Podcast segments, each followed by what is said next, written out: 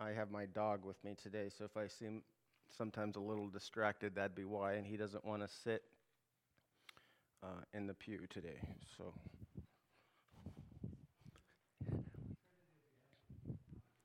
Well, all right.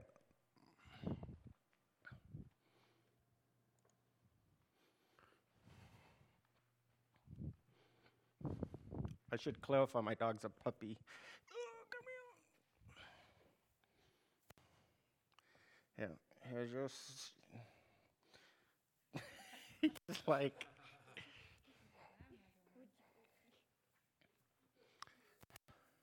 Now Tr- Trinity's dog sitting. Okay, so what lenses shape the amillennial view? And so we're going to talk about these lenses. And we know lenses uh, shape how we interpret material and how we think about material. So, um, so there's two lenses that do that. And the first lens is the presupposition that God's kingdom is a spiritual one. And we don't disagree with that, right? God's, God's kingdom is definitely a spiritual kingdom. That's all right. He wants his bed. He decided that he's going to satisfy himself with the bed. Um, but, but then they, they go on to say, and it will have a, will not, that didn't get changed, so that should say will not. I believe it's changed on your paper. Will not have a physical and temporal manifestation. Okay? Physical temporal manifestation would be the thousand year reign of Christ. So you might want to just put not in there. That's a, a typo. Uh, manifestation on earth, specifically this earth. Not on the paper. Okay. Um, so it's weird they didn't change that, but um, can't have everything. So Berkhof, uh, who is a Reformed uh, theologian, in his systematic theology states Reformed theology is mindful of the fact that the kingdom of Jesus Christ is represented as an eternal and not a temporal kingdom. Now, temporal means a t- kingdom bound by time, right? Okay, so that temporal is what that means. And, and we would agree that God's kingdom is what? Everlasting, right? Now, we would just say that it has different uh, manifestations at different times. God's ruling now, and it's, his rule now looks different than what his rule will look like during the millennial kingdom, right? And then it's going to look, he, he'll still be ruling in the new heavens and new earth, and it'll look different then, okay? Um, so I don't know exactly why they exclude this, but they do, okay? Um, so it, an eternal and not a temporal kingdom. This, of course, is inferring that it is not limited to the thousand year reign of Jesus. And I would agree, God's kingdom is not limited to the thousand year reign, but doesn't exclude there being a thousand year reign. All right? Everybody tracking so far? Everybody understand what's going on? Okay.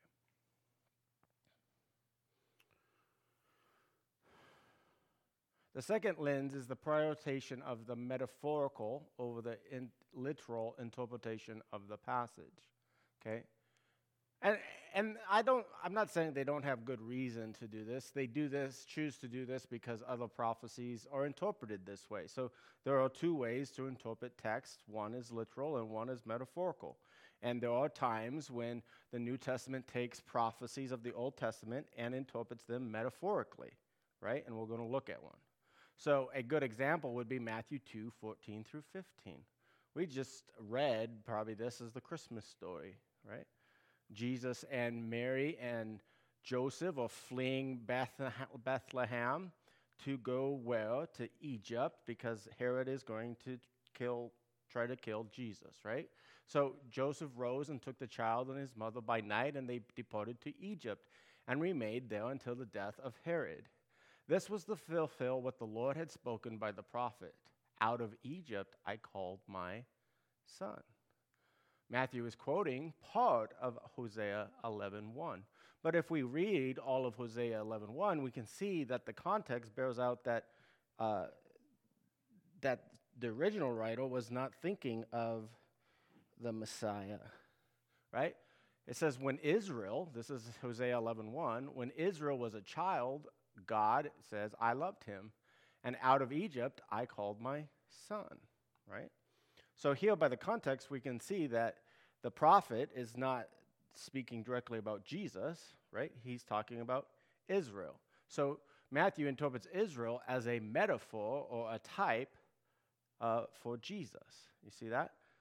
So it's not a literal fulfillment, it's a metaphorical fulfillment. So, th- so there's other instances, but I could also point to instances where, you know, there's literal fulfillment, right? Jesus rode into Bethlehem on a donkey to the date of what it said was going to happen, right? So there's literal fulfillment and there's metaphorical fulfillment, all right? The tricky bit is how does one choose to use a metaphorical lens or a literal lens? So that's the tricky bit, right? And that, that's hard to determine sometimes. And I would say Revelation 20, um, or actually a big chunk of Revelation, is a hard one to often determine. Sometimes too, being too wooden and too literal is not the answer, but being over metaphorical and um, how just going off of all these similes, right, is not helpful either. So, the, in my opinion, there's a balance between the two. Okay. So you, it's it's not a good steady method to only use one of these lenses. Both of these are tools in the woodshed, if you would, or in the shop to to study God's word. The rule of thumb should be which lens fits the context best, right? And I, and so there's just a lot of debate as what which lens is the best context for Revelation 20, um, and obviously there's no consensus for that. All right. Any questions about that so far?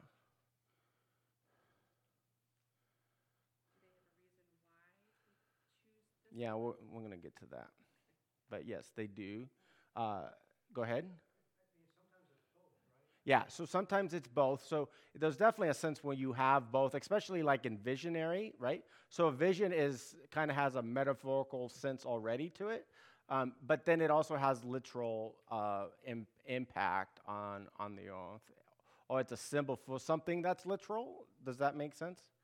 Like Jesus isn't something fake, right? I mean, Israel is a symbol for Jesus, and in that in that Hosea passage. So, so a lot of times it's both, and and and weighing that out. Um, in the case of the uh, like amillennial, it can't be both.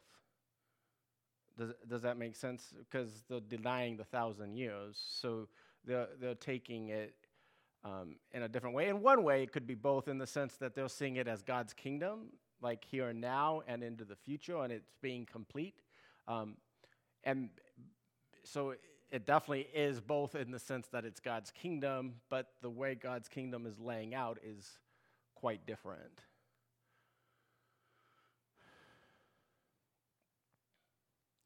So the metaphorical lens was populi- popular, popularized.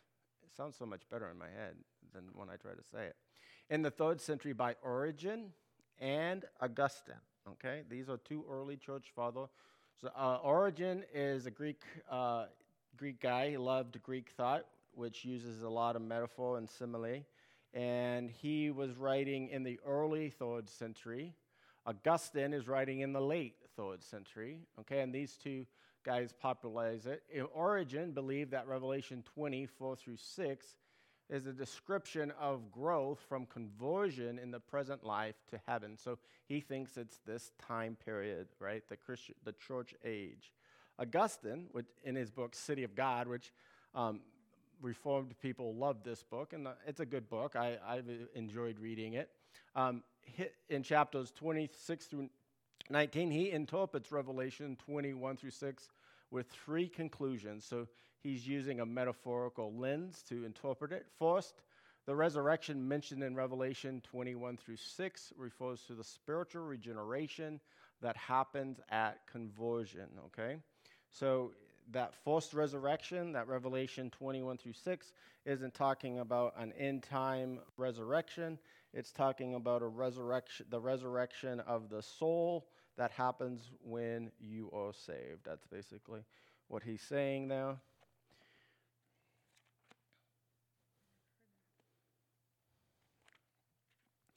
Well, it's pretty old. So, and I wouldn't say Reformed people think that now. Uh, well, they would have it would be a twist on it, right? Um, second, second, the millennium, millennium itself expresses the continual battle between quiet Christ and his body with Satan in the church age. So the conflict between Satan there and, and Satan being bound is this battle. So he's really trying to put it in.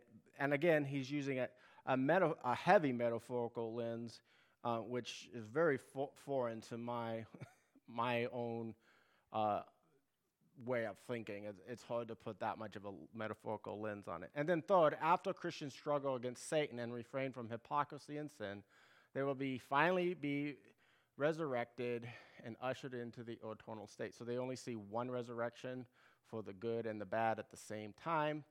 Um, and then and that happens when Christ comes back and then starts the eternal state, the new heavens and new earth. That's what it means when it says eternal state. Okay? So those are th- Augustine's takes on that. And then, of course, Luther and Calvin, who all read City of God, then came out with their own uh, stuff in the Protestant movement. And that's where we get really, Luther and Calvin is really where we get a lot of the, the Reformed uh, amillennial uh, structure. Okay?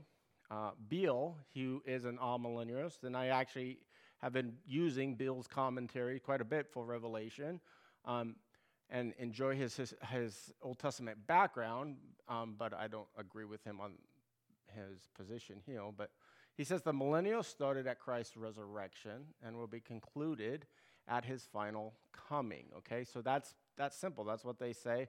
Now it seems simple, but then like how that works out seems more convoluted and complicated in my mind, especially when uh, obviously, amillennials don't read uh, the uh, uh, conjunctions in Revelation, especially and or then, as uh, has historic sequence. So they don't see Revelation as happening in a in a historic sequence. They see those conjunctions functioning as introductions to the next vision. This is the next vision. And so then they take the visions and they like overlay them like a map so that they're retelling the same story different ways. Okay, so the first six, uh, we got oh, seals, right? Or one version of the same event as, say, the, the seven trumpets. The seven trumpets are the same, they're all three th- the same things, all ending with the, the day of the Lord, so they overlay on each other. And then, like, uh, Revelation uh, uh, 20 is a, or 20 through 10 is a retelling of uh, Revelation 19, okay, which is Revelation 19 is the Battle of Armageddon, right? Christ coming.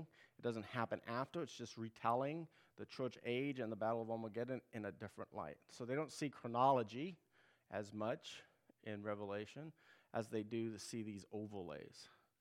Um, that to me is very complicated, um, hard to, to reason out in my own mind, um, but that's the way they see it, yeah. Yeah, the day of the Lord would be like one day, yeah. Eh, but some of them do hold like a tribulation period up to the day, but but that's probably a minority. Yeah. Um, okay, so he explains his reason for symbolic interpretation with this statement. This answers your question. Uh, the objects he sees and what he hears, the objects who John sees and what he hears, are seen and heard in a vision, which is typically metaphorical. They are not forced to be understood literally, but viewed as symbolically portrayed and communicated, which is the symbolic level of the vision. So he's saying your rule of thumb coming to this passage should be symbol, not literal. And I would agree with Beale, there's a point of symbol and literal going hand in hand. Okay? So, for example, thousand uh, it ha- carries with it in, in numerology, the, the study of numbers within the Bible, an idea of completeness, fullness, right? And so God's kingdom is full, right? So there is that metaphorical sense. But that doesn't mean it excuses that it would be also a thousand years. Does that make sense? The fullness of God's kingdom, yes. Yeah, speaking of God's fullness coming and inaugurated, uh, that's why it's inaugurated millennialism, inaugurated at the resurrection, and then coming to full, cons- uh, uh, full, coming to head, full head at the second coming. Okay? So they see, so all this stuff has metaphorical meaning, most of it, and not as much. Uh, it does have some practical implications, but like Satan being bound, for example, is it's not a full binding, okay? It's a partial binding, and we'll look at the passages, but it's it's the church, Christ through the church binding Satan, okay? And they don't get that out of Revelation 20. They just take the idea of bound and then they go back to the New Testament, the Gospels specifically, what talks about we've been given the keys of the kingdom and what I have bound on earth, you have bound in heaven. Those that language. But we're going to get to that.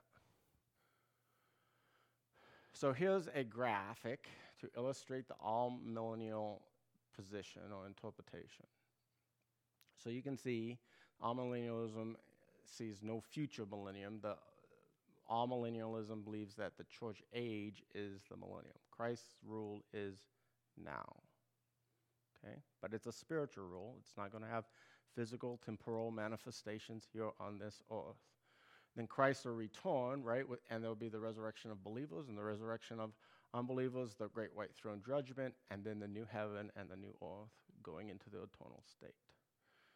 Most amillennialists are preterists or partial preterists, meaning they believe that most of the tribulation has happened, right? It happened Jerusalem. It the, that revelation is right. The, the tribulation of the revelation was writing about the destruction of Jerusalem in 70 AD.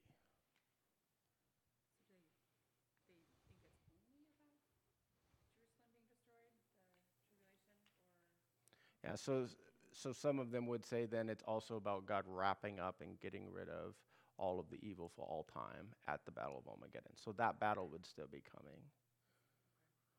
But the tribulation part of of the seals, the bowls, right? They see that as being poured out on Jerusalem.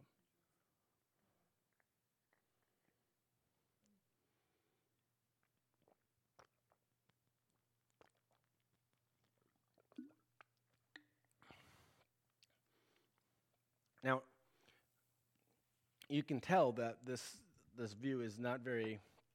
It, it, it doesn't think very. High, it doesn't. I don't want to say think slowly, but it doesn't give high consideration to Jews, right? So I'm not saying they're anti-Semitic or anything. I mean, some of them are, but most of them are not, right?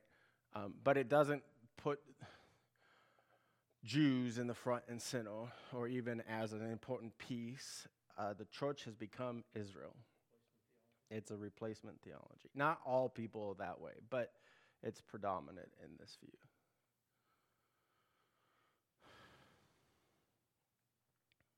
All right, any other questions or questions about the picture? Yeah, so they, they interpret the, the root and the stump differently than we do.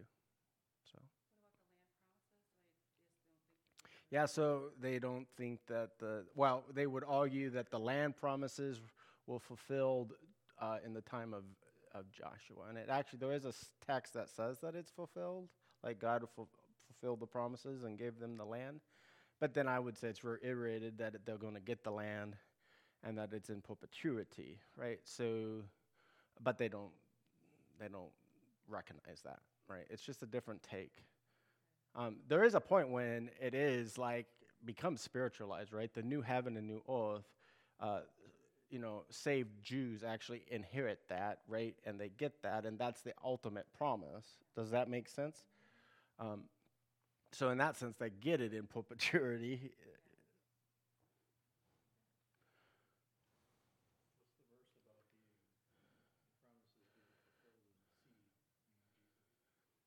Yeah, and so I think that one's in Galatians. I do know what you're talking about. What, and that's where they they put everything into Christ, and I don't think that's wrong, um, in the sense that I do think Christ fulfills everything, but how he fulfills everything is how is why I end up disagreeing with them, right? So. Um, all the yeah, promises of Abraham. That's definitely Galatians.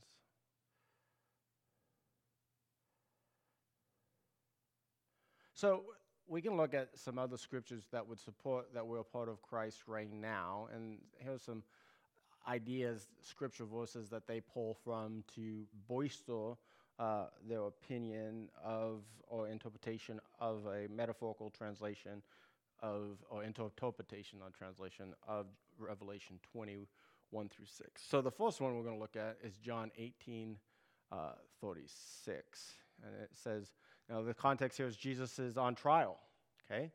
Uh, he's about ready to be crucified, right? And he's before Pilate. And he says to Pilate, My kingdom is not of this world. If my kingdom were of this world, my servants would have been fighting that I may not be delivered over to the Jews. But my kingdom is not of this world. So they say, well, Jesus said that his kingdom's not of this world, so why would he have a physical reign on this world if his kingdom is not of this world.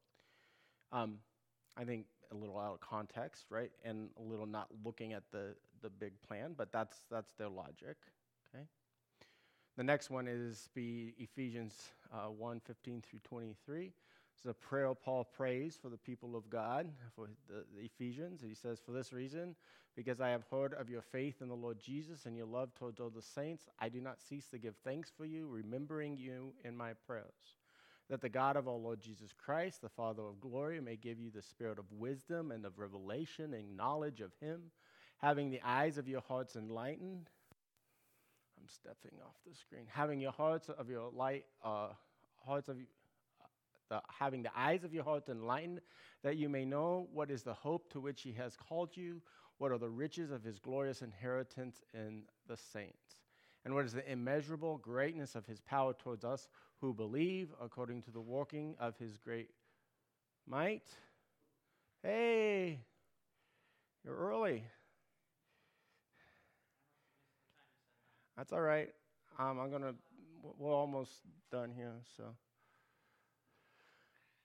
and that he walked in Christ when he raised him from the dead and seated him at the right hand in the heavenly places, far above all rule and authority, power and dominion, above every name that is named, not only in this age, but also in the age that comes. So here Christ is ruling, and he's above all rule, all authority, right?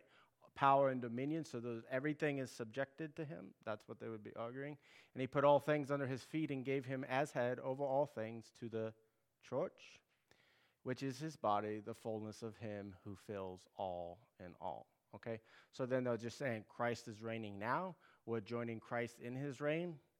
This is proof of what Christ has done through the power of the resurrection in your life. This is Paul's prayer uh, for Christians now. Not in the future, but now. Okay? And then Colossians 1 13 through 14, Jesus, or God, has or Jesus, God, yeah, God has delivered us from the dominion of darkness and transferred us in the kingdom of his beloved Son. So we're in the kingdom of God, the kingdom of heaven, right? So we're part of God's kingdom. And I, I wouldn't disagree with that. I'm just disagree how they see the millennial walking out in that, right? In whom we have redemption, the forgiveness of sins. Amen? So and then Colossians 2:13 through 15 says, "And you were dead in your trespasses and the uncircumcision of your flesh. God made alive together with him, having forgiven all our trespasses, by canceling the record of the debt stood against us with its legal demands. He set it aside, nailing it to the cross. Praise the Lord, right? And then it says, He disarmed the rulers, authorities, and put them to open shame by triumphing over them in Him, right? So He's disarmed the rulers right? So they would say Satan's disarmed, the rulers are disarmed, Satan's been bound in a sense, right? And now Christ has done the work, and we live in that reality. And we bring in, or we, we represent Christ uh, and the rule of Christ here on earth. right? So that's why they call it an inaugurated millennium. We call it because we don't necessarily camp out with them. You know, they've gotten the name amillennial, meaning there is no millennium, right? Because they think that the that the church age represents the millennial age, the rule of Christ, because Christ is ruling now. Now, I don't disagree that Christ is ruling now, right? I, I think that's very clear. Oh, yes, Christ is ruling now. But Christ will rule differently, in my opinion, in the thousand year reign of Christ than he rules now, right? Right now, he rules with grace and mercy and peace, right? Extending uh, salvation, right? In the millennial reign, it says he'll rule with a rod of iron, right? So there won't be choice or choice as much. Does that make sense? So it's a different, in my opinion, different mode of reign, right? He's reigning now. He'll reign in the thousand years. And my reason, the, I mean, my biggest reason for the thousand year reign is, well, uh, because it fulfills the promises made to Israel that they will be, you know, Israel, the, the nation, will he'll rule from that place, right?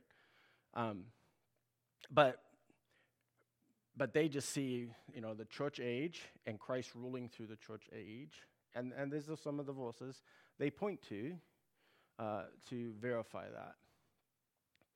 And then uh, Matthew 16, 19, this is in reference to Satan being bound. It says he's bound for a thousand years, locked up in the abyss, right? Um, for a thousand years but with a great chain, right? All of that's symbolic to a certain extent, right? Um, but also literal, right? We know that when God talks about uh, the abyss, there's a place that, you know, that God locks up the baddest, the worst angels, and they're locked in the abyss. It's like the depths of, of the place of the dead, right? It's not hell, right? It's a, di- I mean, it, the lake of fire or hell, it's a different place than that, right? We've studied that. So, but it says here, um, God, Jesus says to Peter and, and his disciples, I will give you the keys of the kingdom of heaven. And whatever you bind on earth shall be bound in heaven, and whatever you loose on earth shall be loosed in heaven. So, giving us this power, the power of the kingdom of God, the power to bind Satan, the power to forgive sins, the power to, uh, to proclaim the gospel, the good news, the work of Christ, right? And so, this is what they say is the binding. And so, there's a degree, a, disagree, a disagreement, obviously, between amillennialist, right, uh, or a premillennialist, really, and uh, and a historic millennialist, either one, and uh, and the, the aptitude in which Satan is bound, right? I might say, well, First Peter 5 8, or 5, uh, 5 13, 5 8, uh, that says that the devil goes about like a roaring lion, seeking whom he may devour. Well, that doesn't sound very bound to me, right? But they say, no, but Satan is bound. He's limited in what he can do in his scope and sequence, right? And God's restraining Satan so that he can't just uh, unilaterally just deceive the nations, deceive the peoples, right? So it's a disagreement on what bound means and the degree of bound, right? And here they would say, Matthew 28, 18 through 19, Jesus came and said, What? All authority in heaven and earth has been given to me. So again, they're reemphasizing Jesus' rule and Jesus' rule now, right? Um, he's ruling now. Um, and I don't disagree with that, but I do think that he'll rule now and then he'll rule differently in the thousand year reign of Christ, right? And so I see, I see three episodes or three different manifestations, if you would, of Christ's rule. I see a rule now, which is more of a spiritual rule, more of a disconnected rule. Not, not that he doesn't act, he does act, and his main acting is through the church, right? So he is acting. Um, and then uh, uh, in person rule within the thousand year reign of Christ, right? And then the eternal state after the great white throne judgment. But they don't see the, that, that thousand year rule. They just say it's going to be the, the ruling through the church till he comes back. And then he comes back and you're going to have the, the judgments and then new heaven, new earth. Any questions so far? John.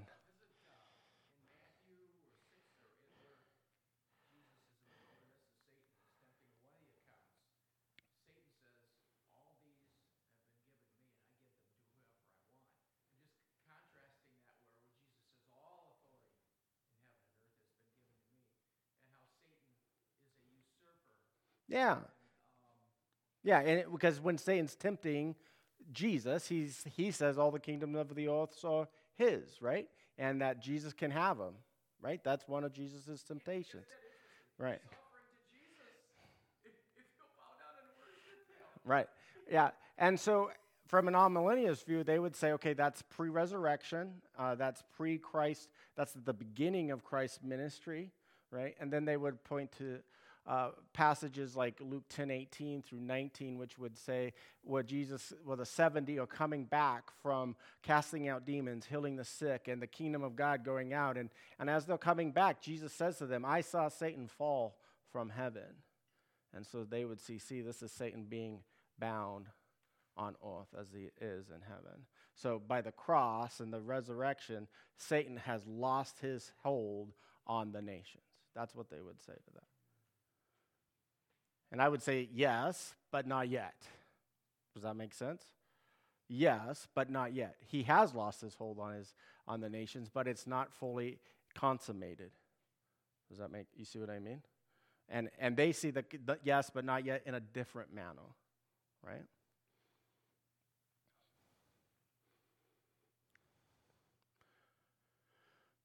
Okay. So Matthew 28, 18 through 19, go therefore and make disciples of all nations, baptizing them in the name of the Father, the Son, and the Holy Spirit, right? Which is all command, right? That's what we do. Well, that's Christ's rule. That's the manifestation of his reign. So, in these verses, we have different interpretations of already not yet tension. Now, we all agree, both uh, Reformed and dispensationalists, or uh, idealist, preterists, um, futurists, right? We all agree that there's an already not yet tension that Scripture puts out, right? Um, I'm seated in the right hand with Christ at the in the heavenly places at the right hand of God, but not yet, right? And uh, Christ is ruling and reigning, but not yet, not fully. But they interpret that scale differently, right?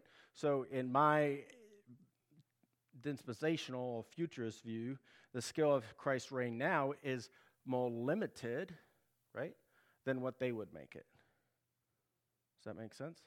I think Satan still has uh, control and, and, and influence over the nations, right? I think the gods of the nations, that God divided them up in Deuteronomy 32 8, uh, are still in charge of those nations. God hasn't dis- deposed them yet right? I think that part of what's going on in, in Revelation uh, 17 and 18 and 19 is God deposing of those gods, the, the Babylon, the, the, all the, the, the rulers, right, that are represented not only the, the people, but the gods as well. And that's adjustment. Yeah, so the Tower of Babel, right? So we remember the Tower of Babel is is like the third spiritual rebellion, and it's uh, and it, God divides the nations up among the gods in Deuteronomy 8, 8 32. Oh, no, 32 8. Sorry, I switched it around. 32 8. I, oh, so the angels, there's, there's like three spiritual rebellions. So that would have been like the last recorded spiritual rebellion that we have. So, the first spiritual rebellion obviously is in Eden, right? When the when the cherubim, uh, known as the serpent, the seraph, comes and tempts Eve. I mean, that's a spiritual rebellion right there, right? And then the second uh, spiritual rebellion would be Genesis chapter six, which is where the the uh, angels leave their proper abode and take wives um, and create uh, some weird mutant hybrid, hybrid race. Um, now, people disagree. I mean, there's different views on that as well. But, uh, but the, the, the supernatural view would be that there's a hybrid race. That then that brings in actually a lot of the judgments in the land is all talking about destroying um, this hybrid race, the the destruction. When uh, if you trace through like Joshua uh, and even some of Numbers, you'll see that the, the like the Nephilim and the, the cropping up. It's the whole re- part of the reason of the wickedness increasing on the earth for the flood. Um, so, so then there's that, and then there's the Tower of Babel, which we usually see as a, a God punishing because they're trying to build a tower to the God, to God, and and we don't always understand what's going on there. But it's a worshiping of the gods, right? They're not obeying God. The gods are enticing them to build a ziggurat. Um, so it's another spirit, and to come together rather than disperse. It's another spiritual rebellion. And then in Psalm 82, uh, God is saying to them, to the gods that He assigned the nations to, you know, I'm, you're going to die like men. He, Psalm 82, yeah. He, it's where he, he holds counsel, right? Wow, I don't know how I digressed into all that, but um, so yeah, so there's a lot of topography to this whole thing, and and Revelation is the consummation of all that. And so you have God dealing with the gods in Revelation. Um, you have God dealing with humanity in Revelation, right? And and judging them. Um, and that's where the tension of the already not yet is a little different, right? The the reformed guy says he's dealt with those. That's what the reformed guy says, basically. Those are dealt with. And now uh, Satan's dealt with, and now it's just human humanity that's screwing everything up. And I, I don't disagree that humanity is screwing things up, right? But I do think that Satan's a player. Um, and I think you can make a pretty good argument besides 1 Peter 5 8, but 1 Peter 5 8 would be a pretty strong one. I don't, or 5.13, I, is that, you know, Satan goes about like a roaring lion, seeking whom he may devour. Um, but I don't dispute that we have power over Satan either, though, right? I mean, through the the power, the blood of the cross and the power of the resurrection.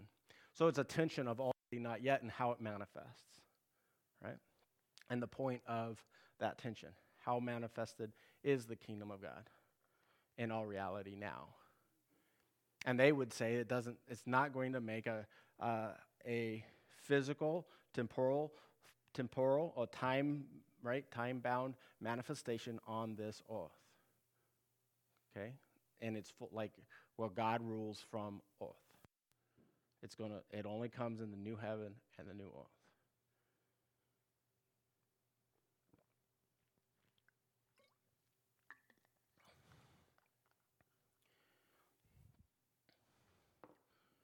Any questions?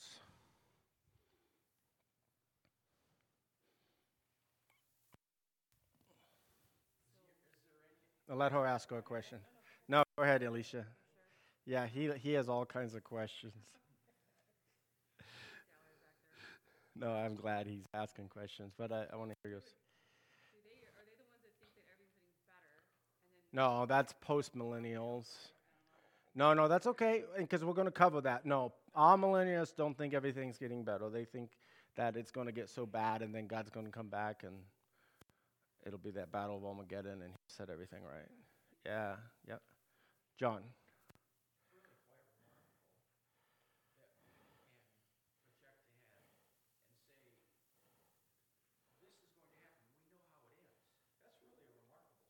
Yeah, it's pretty cool.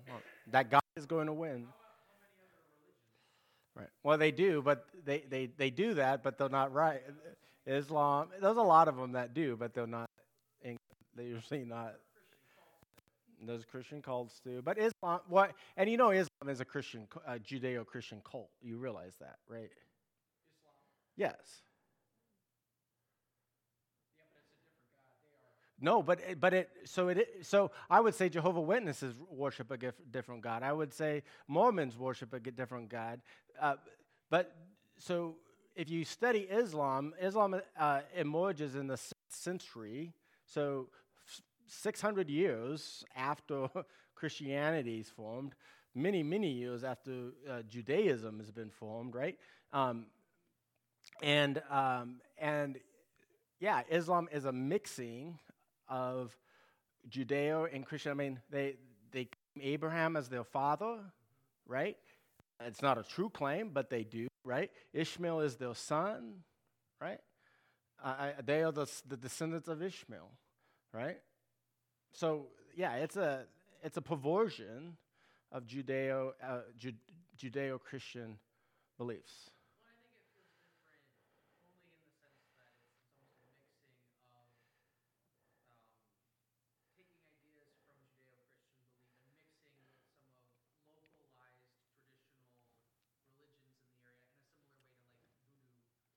Yeah, but it would be more akin to Mormonism, in my opinion. The problem is, is it's six. It was. It's you know, it happened in six eight hundred A.D. Right. So it's so far back there. It, it seems, and it's so opposed, right, that it seems so foreign to it, right? But when you go back and look at it, yeah, there is some mixing, but it is, it is a, it's like a spurious uh, claim. And then they, you know, they end up with their own prophets obviously, and um, yeah. Okay, so what are some truths that this interpretation Right, so amillennials, what are some strong points for, for application for us? I think the first is it highlights the power of the resurrection, right? I mean, it definitely says the power of the resurrection is real, it's active, it's, it's working. In fact, it's bound Satan in all lives now, and, and, and Christ rule now, right? So, so it's working, right? Sometimes I think dispensationalists can feel kind of like wimps, right? I mean, like, oh, you know, oh man, it really it's really lame right now. Give Satan too much credit, right?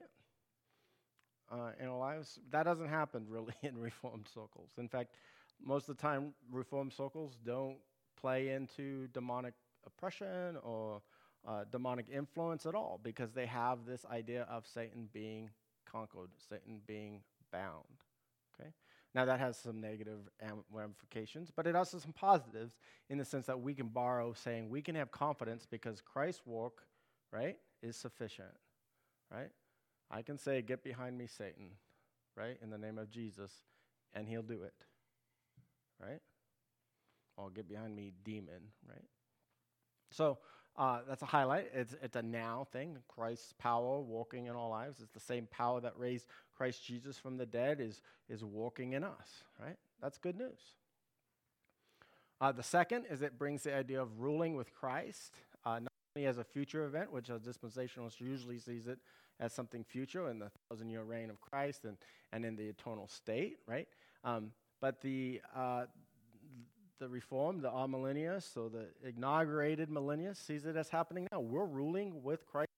As I go out into the marketplace of, of, of life, I'm representing Christ. And I don't disagree with that, right? But they see it as a more forceful reign. Does that make sense? Um, uh, a more forceful presence of Christ's reality. Um, yeah. Any questions or thoughts on those two comments?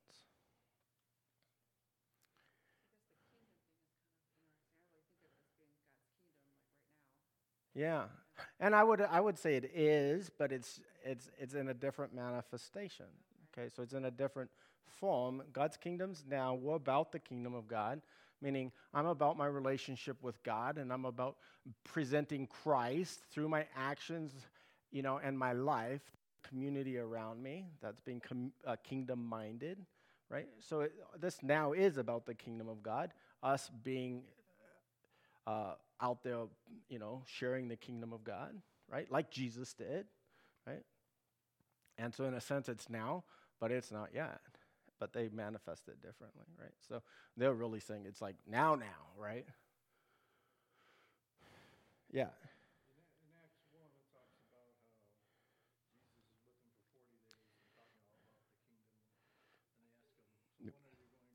Restore Israel. Right, right. Yeah, so that's a good question because, you know, and I've thought about that, and I wish we had an amillennialist to interview because sometimes I don't feel like I give them credit. So the replacement theology typically, or they, they emphasize Jesus over that, right? And so they would say that the disciples are fixated on Israel and they're missing the whole point. And Jesus is just trying to redirect them. Because what does he say in the next verse? It is not for you to know the times and seasons that the Lord has laid out. That's what they would say. So they would say he's, he's choosing not to explain what he explains maybe to Paul later in Galatians, how the church has assumed Israel. I, but that's, I'm not saying that's a sufficient answer for me, but that's th- they, that would be something along those lines. If I'm if I'm wearing their lens.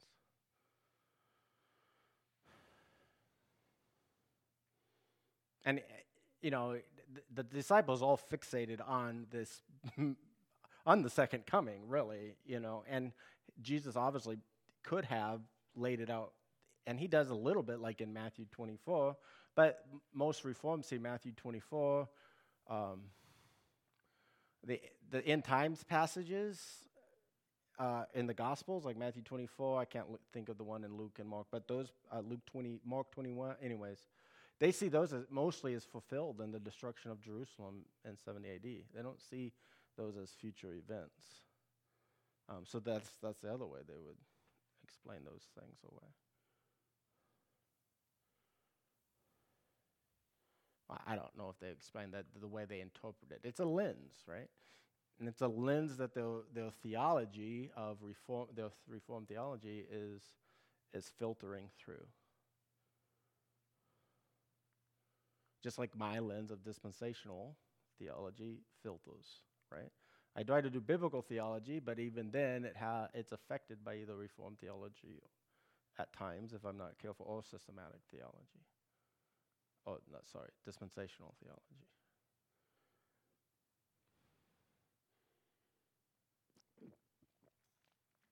Any other questions?